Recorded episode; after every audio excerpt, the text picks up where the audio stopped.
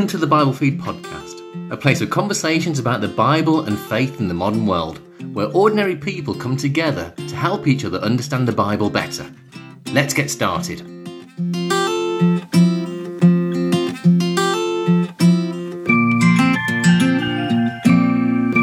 Welcome to the next episode of the Bible Feed podcast. I'm Dan Weatherall, and today I have a guest. I have James Andrews with me, and we've got a really exciting topic in front of us, I think. Hi, James, welcome. Hi, Dan. Thank you very much for having me on the podcast.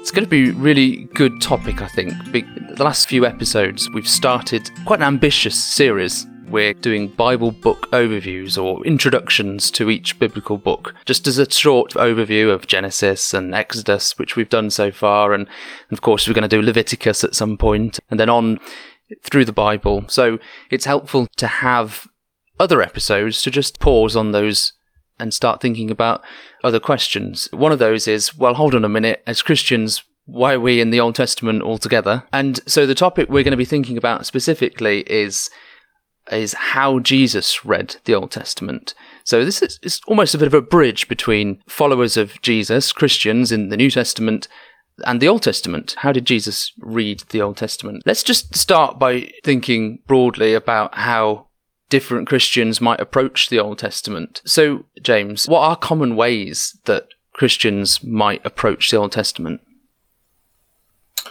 Yeah, so I think it can fall into two different extremes, really, because sometimes there can be a view among some Christians, maybe, that the Old Testament is of very little value to Christian life. People say, you know, we follow Jesus, we find the message of Jesus in the New Testament. Why do we need to bother with the Old Testament? Maybe people have never really read or engaged with the Old Testament very much. So that sort of view may come a little bit from, from just being afraid of what, what the Old Testament's all about and not understanding the sort of background and the history to the Old Testament. And I think also a lot of Christians have, have questions around some parts of the Old Testament, like some of the passages which have violence or seem to sh- show lots of warfare or, you know, various mm. different issues that come out of a book which has its roots in the ancient Near East, really. So, and, and questions around why is God allowing these things to happen? Why does God sometimes appear to command these things to happen? And also, as you've touched on with looking at Exodus and Leviticus, there are lots of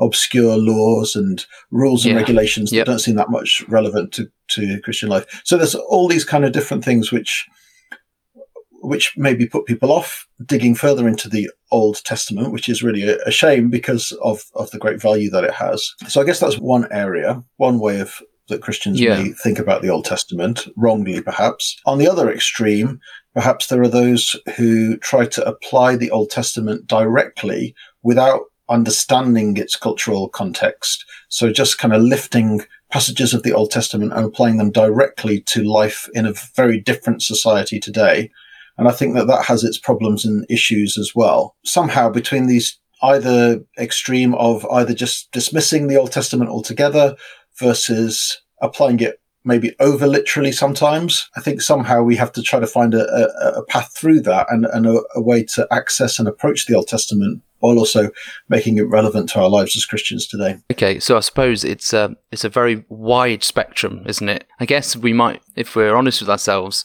apply different rationale to different parts of the Old Testament. We, we might look mm. at some and think how obscure it is, and then look at other parts and say, well, that's applicable to me today and for, forevermore. So, yeah, w- when you put those two extremes, it, it raises the question what's the thing that drives us to make these interpretive decisions? You know, how do we decide what what's applicable, what's obscure, or are those even the right sort of categories? Uh, quite often quoted example is from Leviticus chapter 19, Okay. Where we have a, a passage that says, love your neighbor as yourself. And that's obviously something that's picked up by Jesus and is, is something that has a, a, universal kind of application to us. And we can see immediately why that's, that's a really relevant teaching. But Leviticus 19 also has passages like, you should not wear a garment made of two kinds of material, which is a very oh. specific oh. law that applied to the, the people of ancient Israel. But I don't think there's any Christians today who would say that's something that we should mm. necessarily live by today. But then that raises the question of how do we decide which of the things from the Old Testament are relevant and which mm. are part of the culture of the time? And what's the guiding principle that we have for that?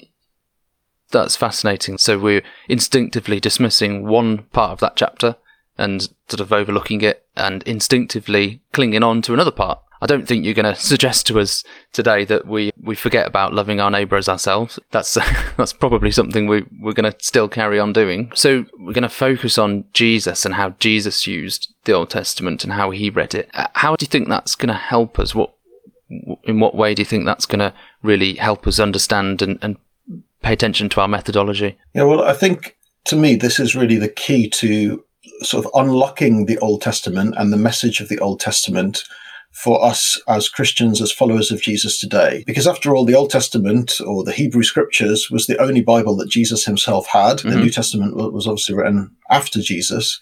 Yeah. So thinking about how Jesus approached the Old Testament scriptures is for me a really key starting point in sort of navigating them, trying to work our way through some of the complexities and some of the challenges, but also appreciating the value and, and, and how the, the message of the Old Testament is still really relevant. So a really useful verse uh, from the Bible in this context is from the letter to the Hebrews in the New Testament, um, where it says that right at the beginning of Hebrews, it says, long ago, at many times and in many ways, God spoke to our fathers by the prophets, but in these last days, he has spoken to us by his son so the Old Testament is God speaking in different ways at different times to the fathers, the people of Israel, the, the forerunners of Jesus. The Old Testament is the record of God's words. We, we would understand and believe it to be God's word, God's revelation. But Jesus is also God's revelation in these last days, as the writer says. So Jesus is the ultimate, the final, the full revelation of God. So the Bible is God's word, but also Jesus is God's word. I mean, mm. John's gospel begins by saying that Jesus is is the word of God as well. So so Jesus is God's revelation, the Bible is God's revelation. So we have to understand the Old Testament scriptures and the whole Bible in the light of Jesus and his example and what he taught and showed us. So that's to me is the sort of starting point for them working back into the Old Testament and, and seeing what it has to offer mm. to us as Christians, as, as followers of Jesus. Hmm. So I suppose Jesus is is like the the barometer to it all. He's the, the compass point. Jesus is the one to whom we should look, and then through a Jesus lens, understand what God was revealing long ago and in many different ways through the different prophets and, and so on, because Jesus, the Son, was the one who was being pointed forward to. That's goes for both how he how he read the Old Testament, because often mm-hmm. he quoted from it and gave interpretations of it, but also from the way that he lived it out, the way that he embodied the message of the Old Testament. And so you yeah. can see it from, from both of those points of view, really. Yeah. Yeah. So he definitely, like you said, his Bible was the Old Testament. I mean, he wouldn't have called it that, I guess. It would have been, the, you know, the, the Tanakh, whether it was called that at the time, but the Hebrew scriptures, it would just be known as the scriptures, I guess, to him. And so he definitely referred to that on many occasions. And and I'm reminded of that time, it's Luke 24, where he says, talking to his disciples after his resurrection, and they really didn't understand what had happened, his death, his resurrection. And he says, verse 44, These are my words that I spoke to you while I was still with you, that everything written about me in the law of Moses and the prophets and the Psalms must be fulfilled.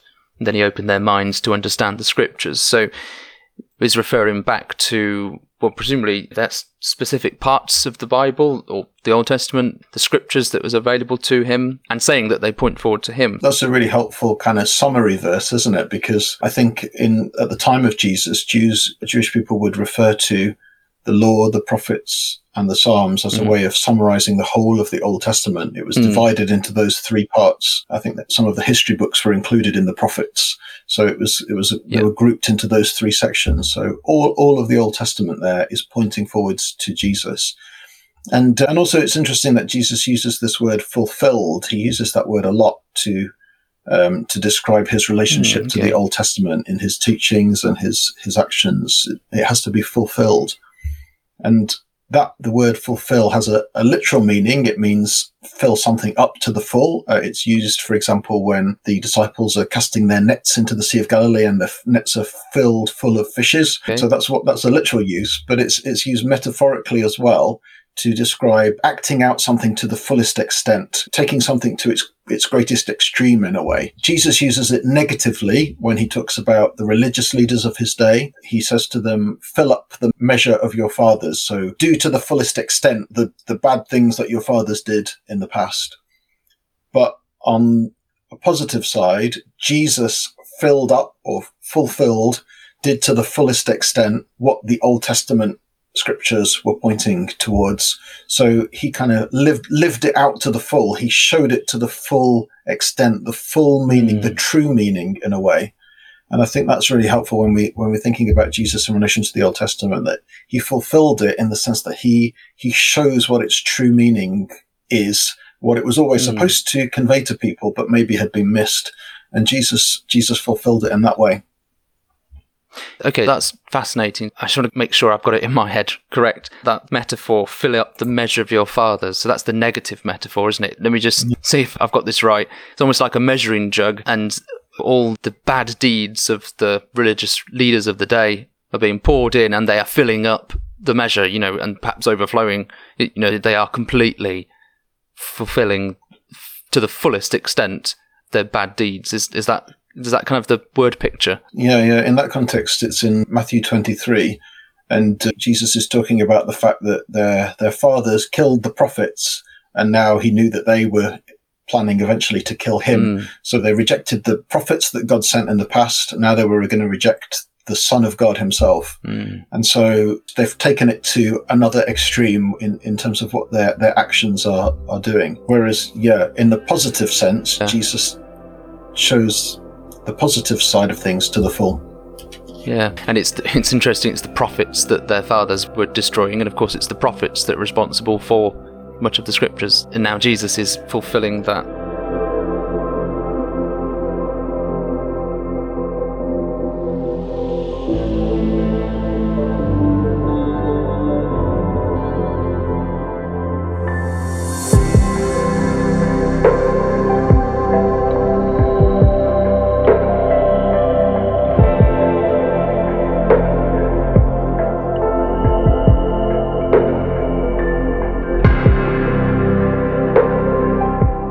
Okay, so that's a helpful summary verse. We've got those three sections uh, of the Hebrew scriptures the, the law, the prophets, and the Psalms. Often, what came under the Psalms uh, as a catch all, using the Psalms as a title, was, was the, the writings, wasn't it? I think the Psalms, Proverbs, mm, the later books after the exile, and poetry books, wisdom books. So, I thought would be useful is thinking about how Jesus used and quoted from each of those sections. Maybe just taking one or two examples of each would be really helpful. So thinking about the law then, the, the law, the Torah, the first five books. When I think about Jesus and the law, there's the very famous passages in, for example, Matthew 5. So Jesus is putting sections of the law of Moses or the laws from of old, putting them up, examining them, and saying something else. So, for example, Matthew 5, verse 21, you have heard that it was said to those of old, You shall not murder, and whoever murders will be liable to judgment. But I say to you that everyone who is angry with his brother will be liable to judgment. So, so there's just one example. You've got this idea of him saying, Look, look back at the law, these things that come from the law. You've heard it said this, but now I'm going to say this. And, and it is in the context of him saying, don't think I've come to abolish the law or the prophets. I've not come to abolish them, but to fulfill them. So that's the same point that you were just making earlier. What does, what does Jesus mean when he takes parts of the, the law, takes parts of the Torah and basically says, look, you've heard this, but I'm saying this?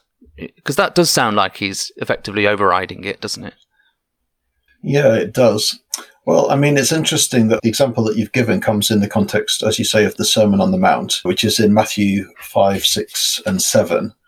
And Matthew's gospel is often thought to be quite a Jewish gospel, maybe mm. written primarily for Jewish Christians to show how Jesus fulfills the, the law. And And sometimes it's it's been suggested even that the Sermon on the Mount, Jesus is like a kind of new Moses, just like Moses went up Mount Sinai to receive the, the law. Jesus goes up a mountain to deliver his teaching as well. So there's there are so many deliberate kind of echoes of the Old Testament and of Moses and of the law. And throughout the, this teaching, Jesus engages many times with several parts of the Old Testament, but particularly with the law, as you've said. But yeah, when you read passages like the one you quoted, it was said, You shall not murder, but I say, um, don't even be angry. It, it, does, at first sight, seem like maybe a contradiction or, or a contrast between what the law said versus what Jesus said. But I think when we look closely at these teachings, Jesus almost always gives not only a negative, but also a positive action. So if we take the anger one as an example, we have, yeah, the law said, do not murder. I say, do not be angry. But then Jesus goes on and says, if you're offering your gift before the altar and you remember that your brother has something against you, leave your gift, go and be reconciled. And I, I think that's really powerful because I think sometimes we get fixated on the do not be angry part well, that's a really hard thing not to do. If you if you're ever angry and someone mm. says "calm down" or "don't be angry," then it's, it's the last thing you you do. You, you know, yeah, it just makes work. you even more worked up. um, but we can all leave our gift and go and be reconciled. Go and take a small step towards making up with someone. It's a positive action we can do. And I think if you look closely through the different examples that Jesus gives, there's often this sort of positive outcome that Jesus is wanting from us. You know, the next one along is he speaks about the, the law's commandment not to commit adultery. But then he says in, I think, quite metaphorical language, but he's saying we should basically put aside anything that might cause us to, to have feelings of lust in our hearts. He talks about oaths. You shouldn't swear falsely. But then uh, Jesus says, don't even take an oath at all, but let your yes be yes and your no be no. In other words, your speech should always be truthful with integrity. So all of these go back to that idea of fulfilling in the sense that Jesus is bringing out the true meaning of what the law was meant to teach. The law said, do not murder, but Jesus is bringing out a deeper and fuller meaning of that, which is don't even be angry because murder starts usually with anger. Any kind of violence usually starts with bad feelings inside us, anger or jealousy or whatever it may be. So try to not even have those feelings, but instead take these positive actions towards a better way that Jesus is showing us. So I, I think Jesus, in a very real way in this teaching, is showing what fulfilling the law really means. It's bringing out the full meaning of the law. So yeah, okay. and I think it's important to like emphasize it's not this unattainable ideal, like never be angry, but it's like do what mm. you hmm. can to take these steps to be reconciled, and that's what I think is more the, the outcome mm. that hmm. Jesus wants from this teaching. So practically, it will look like that because actually, yeah. anger is probably going to come to us all at, at some time. But he's he's getting to the heart of what the law was trying to do anyway. The next one after this is retaliation. Actually, that's that's often quoted, isn't it? You, you've heard that it was said, "An eye for an eye, a tooth for a tooth." But I say to you, do not resist the one who is evil. But if anyone slaps you on the right cheek, turn to him the other also. So turn the other cheek instead of an eye for an eye, tooth for the tooth. So that that one seems really stark in in the law, you can you read, well, it's an eye for an eye and a tooth for a tooth, but Jesus is saying not. But it, is that in some sense bringing out what the fuller meaning of what was behind those laws about retaliation in, in the Old Testament? I think first of all, we go back to the original eye for an eye thing because that mm. is perhaps sometimes misunderstood. I think. I think in the original context, the purpose of that law is to limit retribution. So if someone takes out your eye, you shouldn't go after them and kill them. You should yeah, take a proportionate response to, to what they've done wrong. Um, and there's a question about how far the law was actually applied in a very literal way, or whether it was mm. actually more about establishing principles for justice. So, so even the eye for an eye thing, I'm not sure that they that they would have actually carried that out literally at the time. But the purpose behind it in any way was to to limit retribution and make sure that the punishment was proportionate to the crime. Yeah. So in that sense, if you think about it in that direction, Jesus is just going one step further and is saying, don't seek retribution at all. So the law is saying, let your retribution be proportionate. Jesus is saying, don't let retribution be a factor at all. So mm. I think when you see it in that kind of trajectory, Jesus is, is bringing out the full meaning of what the law was kind mm. of directing people towards.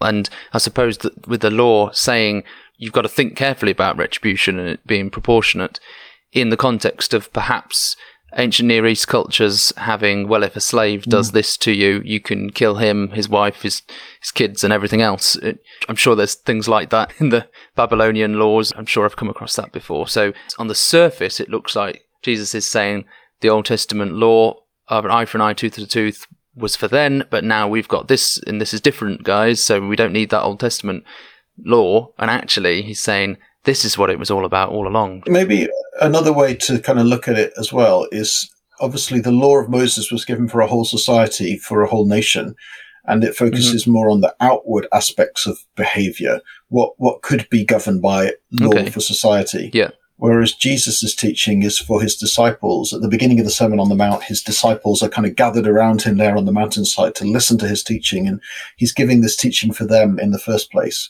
And so if we today are seeking to be disciples of Jesus, then it's about our attitudes, our hearts, our motivations. Those are the things that Jesus is encouraging us to think about and challenging us and, and helping mm. us to develop and grow. So there's a difference of emphasis in that way as well, I think, between the, the law for the whole people of Israel versus the teaching for Jesus' disciples and those who are committed to him.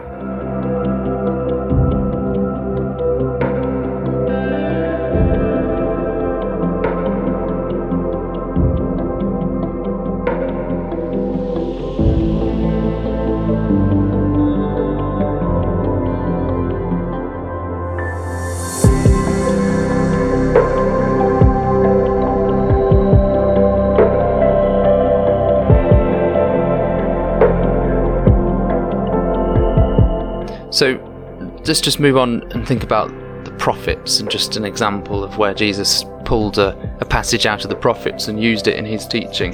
There's a, a, really interesting one in Matthew 9, actually, so just a few pages on from where we are in the Sermon on the Mount. Matthew 9, on a number of occasions when the Pharisees are not very happy with what he's doing, when he's, verse 10, reclining at table in the house, behold, many tax collectors and sinners come and were reclining with Jesus and his disciples.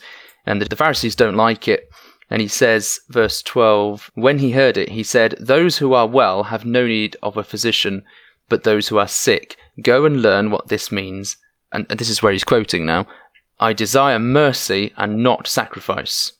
And I think that's a quotation from Hosea, one of the one of the uh, small prophets in the Old Testament. Yeah. Yeah, so I desire mercy and not sacrifice, for I came not to call the righteous but sinners.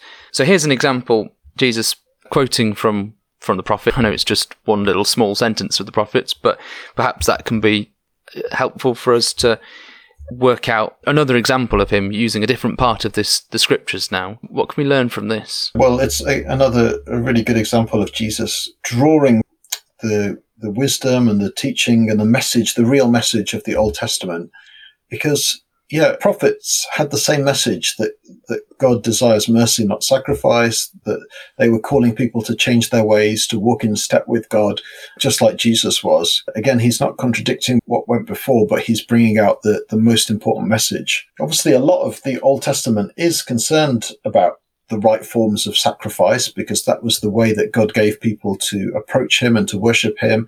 And they were meant to learn from that things about themselves, their sinfulness, their need for a relationship with God, and, and other things as well.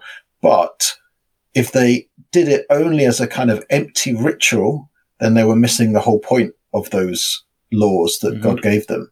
And that's what the prophets later on came to remind people of. They came to remind people that if they were just following the law as a ritual, they were just paying lip service, just offering sacrifices, but not having real meaning behind it, then they were they were missing the point of what the whole law was supposed to, to be. And if their behavior contradicted that, if they were offering their paying their religious duties but then behaving in unjust and immoral ways, then that was definitely not what God wanted. So Jesus is reiterating that message, and he's doing it here in, as you've said in Matthew chapter nine, in a context where he's being criticized by religious leaders for eating with people that they deem to be sinners. and tax collectors, people who collaborated with the Roman authorities, for example. They themselves, the religious teachers of his day, have, have kind of missed the point of the law as well, like those in an earlier generation. And they'd been using the law, the, the external, the, the ritual aspects of the law as a kind of stick to beat people, to judge others, hmm. to condemn these people as sinners. Whereas actually the whole point of the law, uh, as Jesus saw it, was to show the merciful character of God.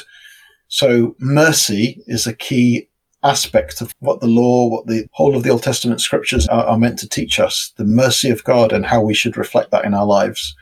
Okay. Again, inbuilt into the, the Hebrew scriptures in the Old Testament, there is this sort of self reflection almost that yes, there's a whole load of chapters all about the right sort of sacrifices at different times. But actually, even within its own pages, you don't even have to go to the New Testament to find passages that talk about God saying actually desires mercy, not sacrifice. You know, it's not just Hosea, is it? It's other parts as well. So if we think that Jesus is sort of overturning the Old Testament, actually the Old Testament's already overturned itself. Yeah, yeah. It goes right back to to Exodus itself, where the law where okay. we find the laws in the first place. But back in Exodus, you may have touched on this in your podcast on Exodus as well. God reveals to Moses in Exodus 34 as the Lord who is um, a God merciful and gracious, slow yeah. to anger, abounding in steadfast love and faithfulness. And that's how mm. God reveals himself right from the start. And that's the essence of God's character, God's nature that he wants us to know about and to be reflected in the way that we approach him and the way that we treat one another as well. Yeah. So is there that thread right the way through the scriptures, but in highlighting it, I think Jesus draws our attention to that theme already present in the mm. Old hmm. Testament and kind of accentuates it and makes us see this is the main point. And so mm. then when we hmm. go back from Jesus into the Old Testament, we can be looking out for that theme of mercy and, and God's loving character as, as it's traced through the Old Testament as well. He's almost shining a torch to highlight these aspects of the Old Testament to show, look, this is what it's all about. So we've done Genesis and Exodus so far, and and actually as a narrative, if paying attention to the storyline, which I think is what we've tried to do in those episodes, God's mercy was always there and always bringing about His promise. And even the whole Exodus story, redeeming them, bringing them out of Egypt, bringing them to the mountain, and then suddenly they they commit idolatry before Moses has even got back down from the mountain with the commandments and and yet God is still there wanting to dwell with his people. So yeah, as a narrative it's teaching us that and then when we get to the prophets, this is a something very key that Jesus is highlighting. And that might be, that might come as a surprise to some people that the Old Testament is emphasizing mercy. It's emphasizing God's grace, God's mercy. But yeah, is there any other example that we can look to? Well, there's quite a few times when Jesus seems to break the strict letter of the law, or at least the law as it was understood by his contemporaries and applied okay. by them. One example would be when he healed people on the Sabbath day. Mark chapter 3, for example, where Jesus heals on the Sabbath day and he's challenged about it again by the, the religious authorities. But Jesus says, Is it lawful on the Sabbath to do good or to do harm, to save life or to kill? So he's saying, actually, the whole point of the Sabbath day was not just so you could observe this kind of strictly work free ritual, but it was actually to teach you about doing good, about being holy, about dedicating yourselves to God. And so doing good, healing someone, what, what better thing can, can you do? What better way of honoring the Sabbath day than by doing good on the Sabbath? So again, it's going back to the idea of bringing out the full meaning that it was supposed to convey, but but it's applying again that principle of showing mercy, of of doing good, rather than strict adherence to a kind of legal code. Other examples would be when Jesus touched people who had leprosy or various skin diseases okay. yeah. under the law that was forbidden, but Jesus touched them and healed them. And again, the overriding principle is goodness and mercy and, and showing that, that healing power to people. Mm. Perhaps one of the best known examples would be in John chapter 8, where a woman who has been found to be committing adultery, she's brought before Jesus and the, the religious leaders who bring her want to, to execute her by stoning, which again, there are passages that would indicate that that would be the correct punishment. it's often pointed out that the man in this act of adultery is nowhere to be seen. But anyway, this, this woman is brought before Jesus. She's been found to be committing adultery. And he has those, those famous lines, let, let him who is without sin among you be the first to throw a stone at her. And Jesus, is the only one there who is without sin, he doesn't condemn her either. So again, he's applying mercy and forgiveness and grace and love in that situation. And again, I think we could multiply that through the Gospels where Jesus is really showing what the law was supposed to teach people about God's mercy and God's grace rather than about this kind of strict adherence to a legal code and a kind of self-righteous attitude that maybe some of those authorities around him had. So he's using the prophets, or maybe even just carrying on what the prophets were already doing, which was to bring to attention the merciful character of God. And God's saving arm is designed to bring that out in, in people. And he's bringing to attention the fullest extent, the fullest expression of the law and that merciful characteristic. So, so we've seen that. I suppose now we just need to look at a passage where Jesus looks at the Psalms or any of the other writings in that, that final section of the Hebrew Scriptures. There's one, I think, Psalm 110. So, mm. Luke 20, verse 40, this is a chapter full of questions that people bring to Jesus. And then he suddenly asks his own question. He said to them, How can they say that the Christ is David's son? For David himself says in the book of Psalms, The Lord said to my Lord, Sit at my right hand until I make your enemies your footstool. David thus calls him Lord, so how is he his son? So, yeah, what's Jesus doing when he's using this passage from the Psalms? It's another great example. Before we get to the actual psalm itself, it's okay. really worth just thinking about the way that Jesus teaches and the way that he uses this this quotation because he's again criticized by some of the religious leaders around him and he quotes from this psalm and then he ends with a question David calls him Lord, referring to the psalm. So how is he his son? And he leaves that question hanging.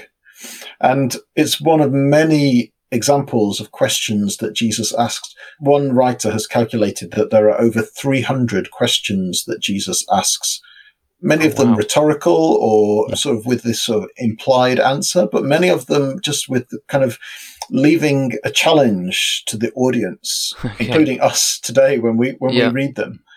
Um, and I think that's part of the way. Well, it's part of how any good teacher teaches by asking mm-hmm. questions. Mm-hmm. But I think it's also particularly characteristic of a Jewish wisdom teacher, and it's placing Jesus in the tradition of the wisdom writings. You talked earlier about the the Old Testament writings, the Psalms, Proverbs, Ecclesiastes, maybe we could include Job in there as well. Mm-hmm, mm-hmm. These kind of wisdom writings where they're really provoking us and, and challenging us to, to think for ourselves about how we apply different biblical principles in different contexts.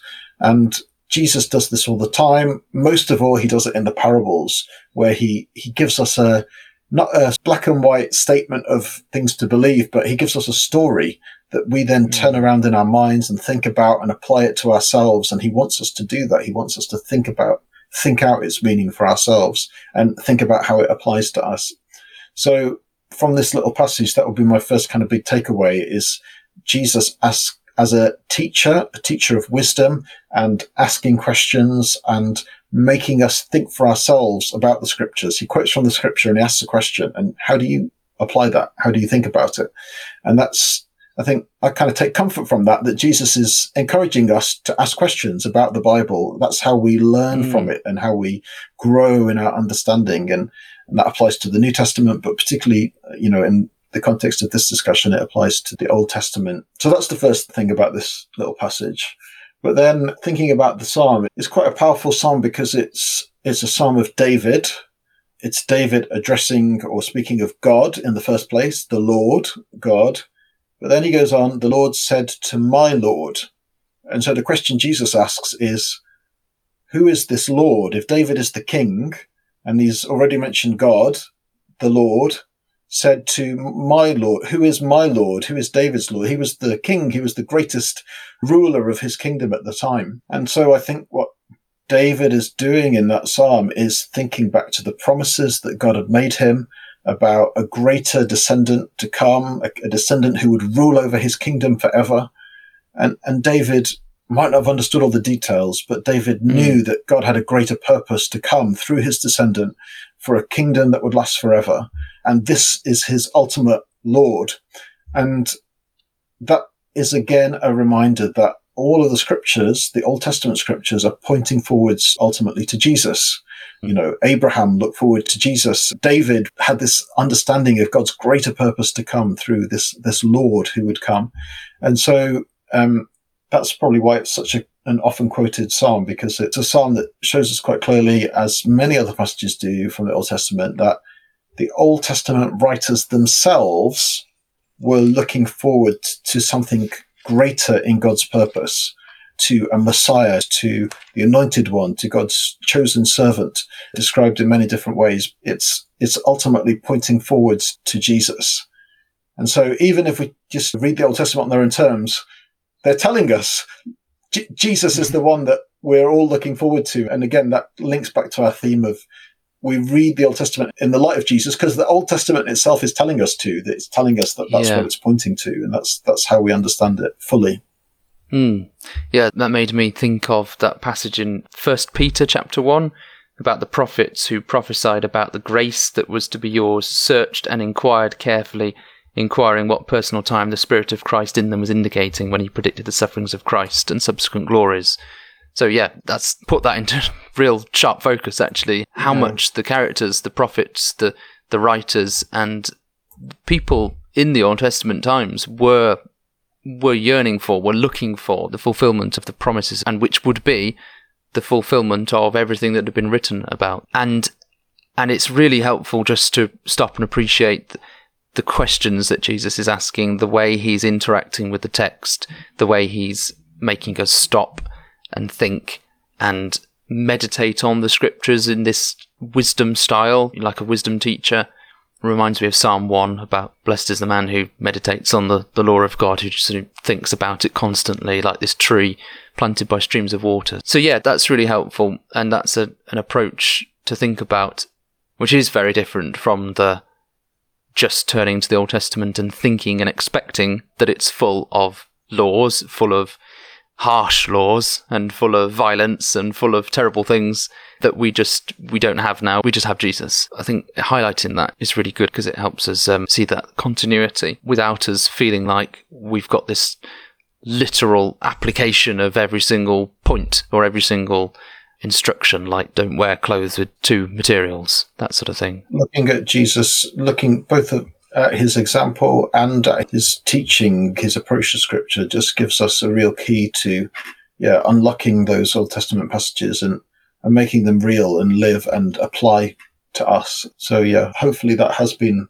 helpful for people to think about. Yeah, thanks a lot, James. I think it's been really helpful, certainly for me, just in the context of doing Old Testament episodes and thinking about them. We'll be doing Leviticus next, and that's the you know the ultimate Old Testament nitty gritty of sacrifice and purity rituals and all sorts. So, having had this discussion is really helpful to just set that framework.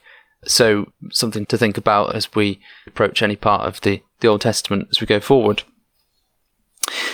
So, thank you very much. Really great to have you on, and thank you to everyone else for listening by all means, let us know what you think. Get in touch with us. Go to our, our website, biblefeed.org. Find us on Facebook, Twitter, Instagram. Reach out. Let us know what you think. It's really good to get some feedback. Let us know which books you want us to tackle next. I mean, Leviticus is coming up at some point soon. We think we might take a hop over to Psalms and then we might do some New Testament books as well. But yeah, let us know if you've got um, particular book that you want want a, a, an introduction for. Let us know, and we'll see if we can do that to add to the collection. So until next time, thank you very much.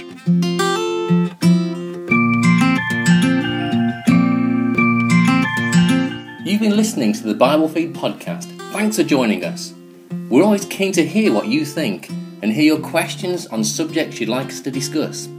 Get in touch with us on our Facebook page or send us a message from our webpage at biblefeed.org and be part of the journey.